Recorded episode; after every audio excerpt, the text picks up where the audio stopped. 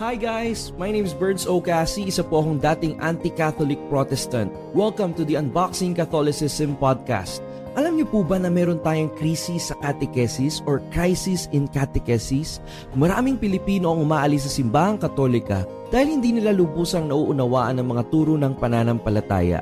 Join us every week as we journey together in unboxing the biblical truths and the beauty of Catholicism so that we can defend it clearly without being. Kamusta mga ka-unboxing? Nandito na naman tayo sa ating favorite Sunday hangout. So tag your friends upang makasama natin sila sa Unboxing the Bible series. And kung nagtataka kayo kung bakit ako ang bumulaga sa inyo tonight at hindi si Burns. Burns is in Baguio right now. Siya ang siya ang ano, siya, siya ay naggaling sa isang retreat and ipagdasal po natin siya sa mission na ito na ginagawa ng Unboxing Catholicism na maipalaganap ang turo ng simbahan to defend the faith clearly without being preachy. So ako po si Jay Aruga, isang podcaster, host ng The Jay Aruga Show, the first conservative podcast in the Philippines, kung saan pinag-usapan natin ang mga values rooted in Catholicism. So upang masamahan natin ang isa't isa ngayon ay para maunawaan din natin yung ano yung love story, yung pinakamagandang love story ni God sa ating mga sangkatauhan, mga anak niya. Inilunsad namin itong Unboxing the Bible series. Pero bago ang lahat, tayo po'y magsimula sa isang panalangin. So atin pong tatandaan na tayo ay laging nakaharap sa presensya ng Panginoon. In the name of the Father, and of the Son, and the Holy Spirit. Amen. Let's pray the unboxing prayer. Dear Lord, thank you for giving us this opportunity to unbox the Word. Today, we ask you to help us sincerely seek the truth with humility and courage. We may find you and follow you wherever you lead us. O Spirit of truth and wisdom, Spirit of understanding and counsel, Spirit of joy and peace, Please strengthen the faith that is in us, that our hearts may be filled with a desire for holiness and passion for souls, that we may serve you here on the earth and be united with you in heaven. Amen. Come, Holy Spirit, fill the hearts of your faithful and kindle in them the fire in your heart. Send forth your Spirit, and they shall be created, and you shall renew the face of the earth. O God, who by the light of the Holy Spirit did instruct the hearts of the faithful, grant that by the same Holy Spirit they may be truly wise and ever enjoy his consolations through Christ our Lord. Amen. In the name of the Father and of the Son and the Holy Spirit. Amen. So, kumusta guys? At this point, nais kong ipaalam sa inyo na hindi ako nag-iisa sa episode na ito ngayong gabi. Kasama natin ang tao na nag-invite sa akin na lumahok sa Great Adventure Bible Study. And I think God's providence ito na inanyayahan niya ako at mula doon na nasimulan namin ni Burns yung Unboxing the Bible series. And nakilala ko lahat ng mga magagaling na volunteers ng ng proyektong ito. So ladies and gentlemen, please welcome Voltaire de los Reyes. Hello, good evening unboxers. Okay. Good evening, Jay. Kamusta Gulat naman ako sa introduction mo. thank you. Kasama thank din you. natin. Kasama din natin guys ang founder ng Champions of the Rosary, a Marian devotee, Erap joke aficionado. Please welcome Rods De Leon.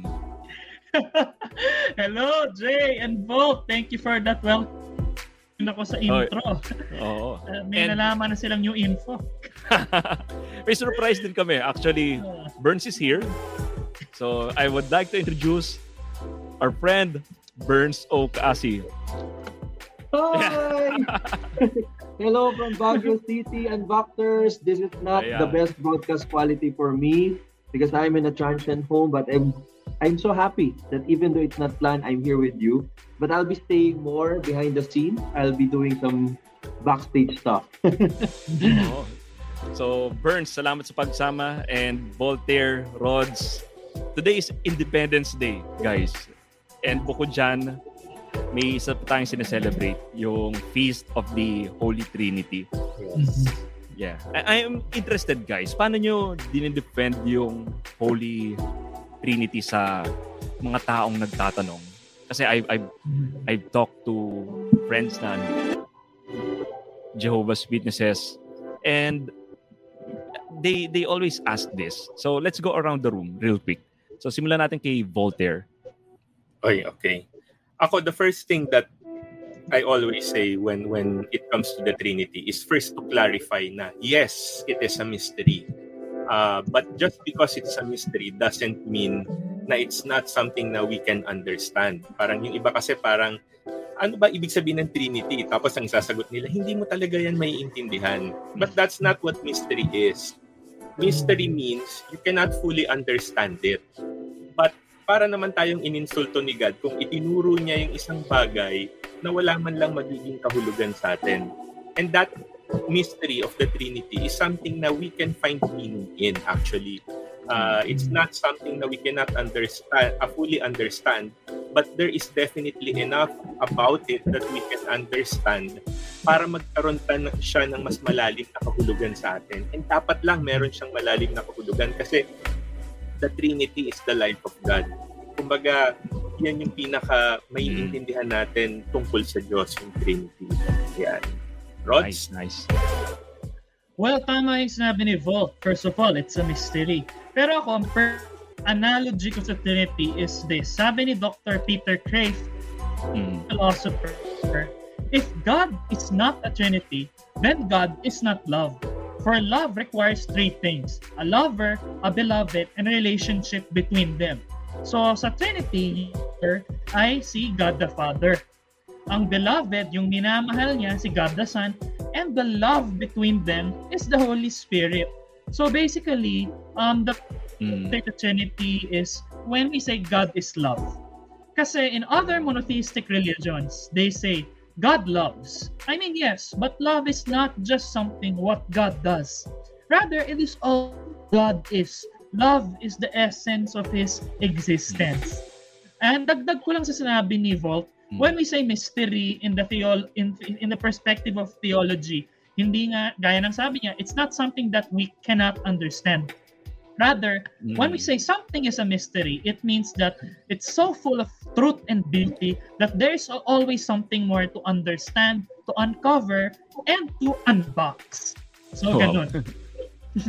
Nice, nice. Salamat. Talagang sa love dinaan ni Rods eh, no? Yun yung ano, yun yung Yes. parang Oo. uh, speaking of love, syempre, si Burns naman ang next. How do you Yes. defend the Trinity Burns? I hope the internet connection is still pretty clear, guys, because I am in the mountains. So for me, the Trinity, wait, you can defend it from the scripture.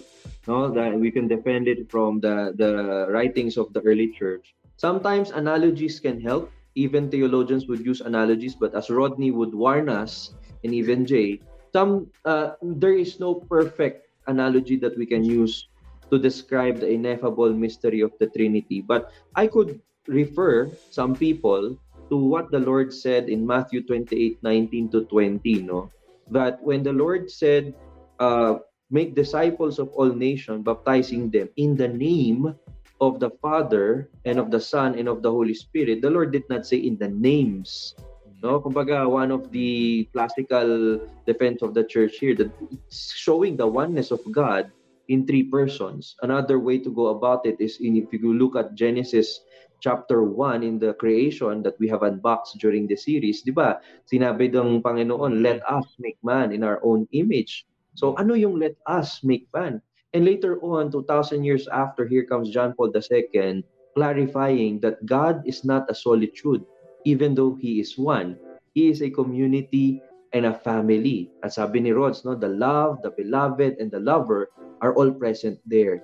So, naalala ko yung tinanong ng estudyante ko, Lord, uh, Sir, si God ba? Was he lonely? Kaya niya, kaya niya binuo ang mundo. That's why He created the world. The answer there is no, because God is one, but He is not alone.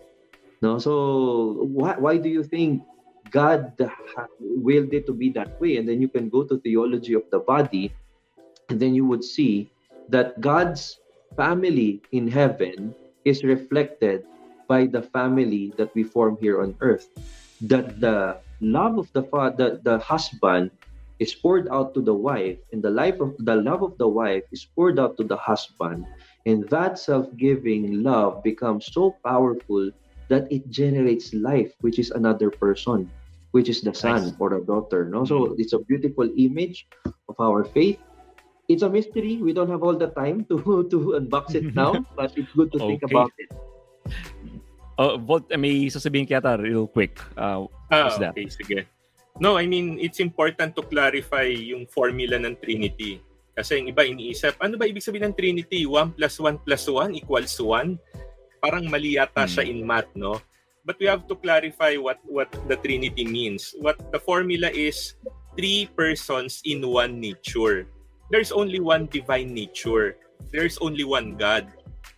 Pagka more than one yon hindi God yon because there cannot be more than one uh, ultimate power no? Mm. but that that one divine nature has three persons inside it. And that's the personhood of the father the son and the holy spirit. So we are saying there is one nature so there is only one god but there are three persons that are so united that they are as much as possible one. Yeah. All right salamat and now let's get down to it let's unbox the bible ang title nito is higante ba ang problema mo? And malalaman natin mamaya kung bakit yan ang title. Okay, so for the recap, guys, uh, last time we talked about Hannah. And si Hannah, hindi siya magkaanak-anak. She was barren. She prayed to the Lord. And ang ganda ng prayer ni Hannah sa 1 Samuel, it's like the Magnificat ni Mary. So nagkaanak siya eventually, si Samuel, the last judge of Israel. And si Samuel, uh, siya yung leader at this point and eh, last week pinag-usapan din natin yung ano yung the Ark of the Covenant na agaw siya ng mga Philistines. Okay? And yun nga uh, the the the ark was taken by the Philistines tapos nagkaroon ng iba't ibang problema yung yung mga Philistines. And after that binalik ng Philistines yung yung ark sa Israel. So at this point Israel was asking for a king And maalala natin si si Moses, he warned Israel kapag nagkaroon ng king, binig, binigyan niya ng provisions na huwag kayo masyadong mag mag mag-ipon ng chariots, wives, and gold. Aside from that, si Samuel binarn din yung Israel. If, if kung magkakaroon tayo ng king, kukunin niya yung mga anak nyo, your sons, your daughters, your vineyards, tataksan niya kayo. And anong sabi ng Israel? Bring it on. So we stop there. Si God, bibigyan niya ng king ang Israel. It's a kind of type, typology. They, God will give what Israel need wrapped in in what they want. So they want a king. And eventually sa New Testament ma-unwrap ma-unbox itong binigay ni God na King. And eventually makikita natin ang King of Kings, Lord of Lords, Jesus Christ. Okay, so so summer uh, sa comment section uh, by the way guys, uh, Burns posted a link to a blog article that he wrote about the Trinity. So pinag-usapan natin kanina yung Trinity. So masingit ko lang basahin nyo sa comment, comment section yung sinulat ni Burns about the Trinity. Okay, so let's move on sa narrative. And I'll give the floor to Volt. Ano nangyari, Volt, after that, nung sa, nangyari sa recap? Can you uh, tell the story? Yeah, no? So, they asked for a king, no? And eventually, God gave his provision. And he chose Saul, no? uh, from the tribe of Benjamin. No? If you will recall, in one of our episodes in the past, yung tribe of Benjamin is a very small tribe actually, no? But it's very strategic of God, no? To, to choose from the tribe of Benjamin. Kasi yung tribe of Benjamin, nasa gitna siya ng uh, promised land. So all all the other tribes no ng mga kapatid ni Benjamin nasa paligid and at the center of it is Benjamin. So they chose someone uh, from that tribe and his name is Saul, no? Not si Saul na naging Paul the Apostle sa New Testament pa yon, no? But si King Saul, no? Uh, so Samuel anointed him, no, who was the prophet at that time, and because the, the the people were rallying for a king, Saul was able to unite the whole kingdom immediately, mm-hmm. no, as the new king, no. So good job tayo kay kay Saul, no. Pero unfortunately hindi tuloy-tuloy magkakaroon siya ng downfall eh, no. But let's pause for in in that area muna before we continue. Mm. Welcome to the new season of Love Connect podcast with The Kosho. Hi, we're Drews and Love Kosho, marriage coaches and award-winning book authors. Thank you for making us part of your journey. Through our podcast episodes, we will teach you the steps and skills to communicate better, stay connected through seasons, and restore relationships after a conflict. Are, Are you, ready? ready? Then, then let's go and grow. New episodes every Thursday. Powered by the Abundance Network. Eh, Rods, uh, anything you'd like yeah. to add? Yeah, um, tama nga yung sinabi ni Vo. Kasi God chose Saul from the tribe of Benjamin. Hmm. And then, since the people were clamoring for a king already, the Israelites were able to accept him easily. And respect him all the more is nung yung unang ano niya, victory or accomplishment, which is when he defeated the Ammonites. Mm. So dito natin makikita na Saul is really with the Holy Spirit, Lord, with what our Lord wants of him. Mm-hmm. So, kaya thanks to his friends, okay, na-defeat nila yung Ammonites. And then, um, meron pang isa pang battle, which is actually one of the things which started the downfall of Saul. I hope I'm not going too fast kasi doon din uh, darating. Hindi, okay lang, okay lang. Okay lang. Sakto Ayun. Na. Hmm. So sakto. Saul, he, he was the king. He was under the guidance of Samuel, which is our Lord's prophet. So siya ang pinaka-spiritual advisor niya. Yun nga lang dun sa war against the Philistines, sumablay si Saul. With, mm-hmm. On what part? Kasi part na they were in Gilgal. It, Gilgal is pangalan po siya ng lugar, the name of the area. Mm-hmm. And the people were with him, the Israelites, the soldiers, and the people were trembling with fear But Samuel's instruction instruction to him was, wait for me for seven days. Mm-hmm. But um, hindi, hindi pa tapos yung seven Saul, parang ano na siya, desperate. He wants to satisfy the people's ano fears. He wants to ease them up. And at the same time, he was too anxious. So ang ginawa, bring me the burnt sacrifices and the fellowship sacrifices. Bigla siya na burnt sacrifice. Pagdating mm-hmm. ni Samuel, he was disappointed. Because Saul disobeyed our Lord's command, our Lord's plans. Mm. Kasi ang instruction ni Lord kay Saul through Samuel is intayin siya. Okay, intayin siya. Mm. Pero anong ginawa ni Saul? Nag-burn bigla siya. Nag-burn offering. Why? Kasi he, he is trying to win the favor of God. Akala niya, okay, mag ng burnt offering. Yung mga tao hindi na matatakot at mas sure naman laban sa Israelites. So dahil doon, sabi ni Samuel dito sa translation ko ng Bible, that was a foolish thing to do. You have not obeyed the command the Lord your God gave you. If you had obeyed, he would have let you rule and your descendants rule forever. Mm. But because of this, the Lord will replace you and he will not make you the ruler. And so, dyan na-emphasize din ni Samuel sa kanya, which is also the theme last week, in last week's mm. topic obedience. Ito na naman mm. tayo sa obedience, ano? Super important niya talaga. Pang gusto i-emphasize ni Samuel na sinabi rin ni Lord in other verses like in Hosea, I desire obedience more than sacrifice. You can mm. continue to comment. Yeah. No, no. Uh, maganda yung mga sinabi nyo, guys. And ito yung weakness ni Saul. Yeah. Uh, he fears the people more. Parang yun yung ano, yun yung dating mm. niya sa akin and he desired to please the people more than to please God. So, ito yung ano, ito yung laging struggle ng mga leaders natin actually kung kung makikita na, natin yung mga leaders natin. And ayokong dalhin sa politics pero nakikita ko sa ilang mga politicians na naglilin sila magpasalit say ng abortion bill or divorce bill, soggy bill. Kasi ito yung akala nilang gusto ng maraming tao. Mm-hmm. Instead na sundin nila yung conscience nila na gawin ang tama. Parang mas gusto nilang magmukhang malinis sa tao rather than than uh, kay God, di ba?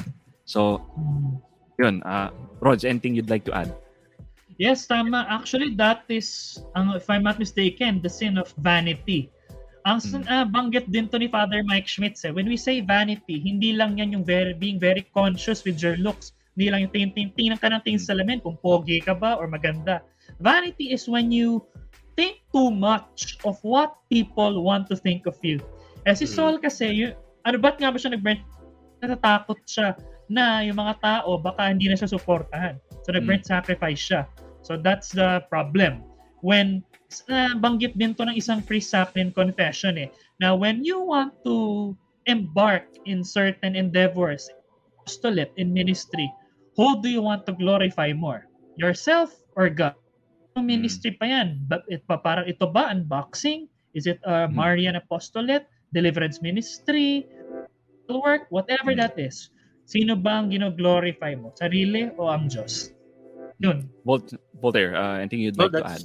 That's a good point. And I just want to highlight what Rod said, no, na parang sometimes we we're quick to judge our leaders, no, both in the government and in the church. But let's also be reminded that that also applies to all of us. No, sometimes we are tempted to think na yung religion natin is just for us, private lang, na we're not supposed to talk about this or talk about that pag nasa work tayo. But when God places you somewhere and you you sense na you, you see a situation na you have to speak up or you have to do something that is God telling you to to be obedient no rather mm. than to be afraid na baka ma-cancel ako no so mm. that's that's just yes. a quick reminder for everyone mm. we should speak about our faith no we should be courageous mm. And, sayang no, parang si Saul sana yun, ano, yung dapat pinangakuan ni God na ano, ng forever kingdom. Dapat eh, si Jesus might be the son of Saul pero hindi, naging son of David siya. So, yes. yun, gi- ginawa ni Saul yung bagay that na ano na many characters in the Bible like Esau or Samson did. They trade what is valuable for something of this earth. So, yun yung ano, na, nawala yung covenant tuloy sa kanya. And after this, uh, may isa pang ano, disobedience si yes. Saul. Uh, Voltaire, can you yeah. continue so, the narrative? Yung, yung first disobedience niya removed the kingdom from his son, no? So in other words, yun nga sabi mo, hindi na siya yung magpapatuloy, hindi na yung lahi niya. Kaya si Jesus hindi na son of Saul, no? But son of David. Mm. Pero, uh, instead of Saul learning his lesson, masyado pa ring nagpauna yung yung fear niya of the people, no? And what happened is nung meron nung meron silang kalaban, no, the Amalekites, uh, God had an instruction for him, no? Uh, you have to destroy everything, no? Uh, and spare no one because the Amalekites were so evil and at the same time he was protecting Saul from being dependent with other nations, no? Kasi it's it's really about God, no? But what Saul did is ni-spare niya yung king ng Amalekites so that he can get the army. At the same time, uh, yung mga sinabing pati animals eh, no? Everything God said, it's it's a to- total ano decimation. Pati yung animals, ni-spare ni Saul. Uh, mm And then as if that was not enough, nagpalusot pa siya, no? When when Samuel came to him and said, "Bakit hindi mo sinunod?" Ah, uh, no, kasi hmm. I was going to sacrifice it to God, no? Hmm. Not notwithstanding na hindi naman siya papunta sa sacrifice nung sinita siya ni Samuel, ano? Oh. So, kumbaga parang naging instant excuse na lang, no?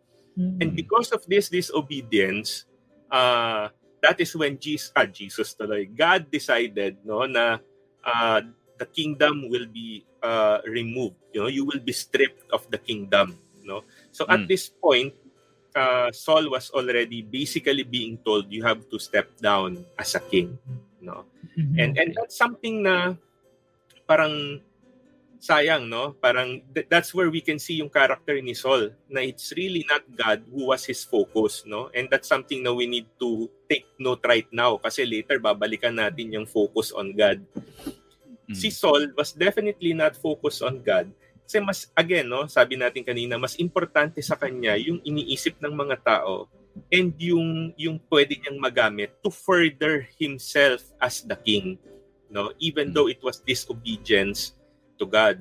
And pinalusot niya pa yung sacrifice. Pero si Samuel na mismo nagsabi, kanina kinote ni Rod si Hosea. Pero ngayon si Samuel na mismo yung nagsabi kay kay Dave, uh, kay Sam, uh, kay Saul, no? To obey is better than sacrifice. Aanhin mo yung mm-hmm. sacrifice mo if your heart is disobedient to God. It cancels out everything. Yan. Mm-hmm. Rod, you'd like to add something? Ah yes, um dito na makikita rin natin, merong verse na sinabi sa verse 23. Rebellion against him is as bad as witchcraft and arrogance is a sinful idolatry. Ganyan kalala. Kala natin kasi ganun kasimple lang. Mm. Kala natin eh may good intentions naman siya quote unquote. Sure, we're not super sure if excuse, di ba sa excuse nga lang ngayon, but fair to say na okay, ang balak naman talaga i sacrifice, it's still not good. Mm. Eh, nangingibabaw pa rin ang obedience. Ano ba ang inutos ni Lord? And pwede natin itong relate sa current problems of some Catholics in our time, yung superstition. When we mm-hmm. say superstition, hindi lang ito yung mga pamahiin na about if a black rat crosses you, it's bad luck. Or mm. if a mirror broke while your reflection is in it, it's seven years of bad luck. Hindi lang ganun. When we say superstition, it's when nangingibabaw. Madala, superstition happens when fear is greater than love. But when in mm. fact, our religion teaches us that our relationship with God is of love, is of a fraternal love. God is Father. He is not a tyrant whom you need to mm. constantly satisfy through sacrifice again and again. Yun yung pagan day. At siguro ma-apply na rin natin na, uh, like example, when we practice devotions, di ba? Hmm. Um, mm. We have to be we have to practice them with pure intention Are you doing that because you want to merely increase the likeliness of your petition to be um, ano, to be granted? Or do you do it because you love? Yun yun eh. Mm-hmm. Kasi ang masama mag-grocery, mag-chaplet, novena, napakaganda niyan.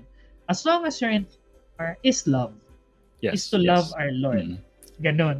Mm. So, so mga unboxers, think about this. May mga times ba na may sacrifice kang gagawin sana pero at the cost of loving your parents, your wife, your neighbor, and hindi niya na na-obey si God. So, think about this, guys. Maganda yung ano eh, may, may sagot si Saul dun sa verse 30 eh. Babasahin ko lang, guys. Sinagot ni Saul si Samuel nung nagka, nagkamali siya. Sabi niya, I have sinned, yet honor me now before mm. the elders of my people and before Israel and return with me that I may worship the Lord your God. So, in private niya sinabi to kay Samuel to honor me in front of the people. Mas gusto niya magmukhang malinis talaga at ano at mahusay sa tapat ng mga sa mata ng mga tao kaysa sa Diyos, di ba? So yun yung ano, yun yung parang traditional politician si Saul. Sorry not sorry. so from here on, makikita natin yung gradual downfall ni Saul. Now let's talk about David Voltaire. Mm-hmm. Ayan, no. So, of course, sinabi na ni ni God, no, uh, sa umpisa pa lang sinabi na kay kay Saul, dun sa first disobedience niya, the kingdom will not continue with your uh, line. Then sa second disobedience niya, uh, you are stripped of the kingdom already. So syempre, hanap ng kapalit, 'di ba? And ngayon si Samuel no uh, he was asked to go to the family of Jesse no? Um, si Jesse ay merong eight na sons no? Hmm. uh, at that time seven lang yung nandon yung mga matatanda. And hindi ko alam no kung kung paano uh, naiintindihan ni Samuel. Pero nung iniisa-isa niya no siguro parang na-imagine ko parang yung sa ano, naka-line up sila.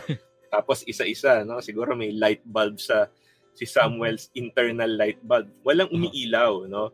Uh, out of all the seven sons. And sabi niya, do you still have another child, no? Because I do oh, not oh, wow. see the the king here, no? And sabi ni Jesse sa kanya, uh, we still have one, but he's the youngest and he is just a shepherd, no? Uh, in other words, what what good is he to become the king, no? But Samuel still asked him, no, uh, to bring David. No? And David came there, no? And and Samuel immediately knew na David was the one that God wants to be the king, no? So in private, inanoint niya na uh, si David. So at that point in reality, David was already the king. But David has a character also na he wants to respect uh, people who God has appointed, no? During this time then, si Saul, like you said, medyo nagkakaroon na siya ng depression and anxiety, mm. which is normal, ano? Because when you are sinning, when you are committing sin, you are turning away from God. And since God is the source of life and the source of light, you lose life and light, of course, di ba? So, yes. it's it's automatic na magkakaroon ng depression and anxiety si um, Saul. Ironically, gusto, gusto ko nga, wait, wait, gusto ko nga tanongin sa inyo guys eh, may, may sa verse 14 nga makikita natin na tormented by an evil spirit si Saul. And parang ano, eh, para siyang yung Pharaoh eh. God hardened the Pharaoh's heart. Mm-hmm. Yes. So dito naman kay Saul parang kung bago kang nagbabasa ng Bible, baka hindi mo maintindihan yung ano, yung yung verse na to. Parang bakit nagpadala si God ng evil spirit, di ba? Parang How, how do we respond to that, guys? I think personally, I, if I may, I think oh, personally, yeah. it's it's not meant to be literally taken na si Lord, sinend niya, hinanpick niya sa evil spirit at binigay kay Saul para i-possess siya or i-harass. It's more of one, um, it could be a poetical way or figurative way of saying. Kasi in the first place, bakit nga ba nagkaroon ng evil spirit kay Saul? It's not because God randomly wanted it because of his actions. It was his will. Yes. Alam naman natin, di ba, even tayo ng exorcism and deliverance books ng ating exorcist priest, yung evil spirits, kaya tayo tinotorment is because of our decision, our choices, our will. If we choose to mm. live a sinful lifestyle, that is something that attracts the devil. So, mm. balik natin kay Saul. Dahil si Saul, ano siya, tawag dito, disobedient He was becoming disobedient, proud, and vain. Because of his actions and choices, the evil spirits, he attracted them. Mm, so that okay. is why that's why the evil spirits keep kept Saul and tempting him again and again. Yes. Okay, okay. So, kumbaga, okay. it's more of a consequence mm. uh, mm-hmm. of what Saul did. No? Okay. Ironically, nakilala niya na si David, no? Because mm. David was known to play the harp And yeah. every time David would play a harp, no, uh, in front of him, nare-relieve yung sadness niya. And I think mm. for me, no, that's that's a figure uh, figurative speech na parang David was a man of God and he was using his talent na God gave him and that relieved suffering caused by sin. And sa akin, that should also encourage us, no? Whatever talents God gave us, uh, we should use it, no? And again, sa situation kanina, we go back. If you are presented with the situation na you need to uh, introduce God to someone who needs Him, then go ahead. You should do so. That will relieve okay. that person. You will help. Hey guys, I know nabitin na naman kayo sa ating episode ngayon. Don't worry, we would be right back here in Unboxing Catholicism. And if it is your first time listening to our podcast, I invite you to download the free ebook that has the 10 tips on how to defend the faith clearly without being preachy. Get it from www.unboxingcatholicism.com forward slash starter guide. Until then, annyeong!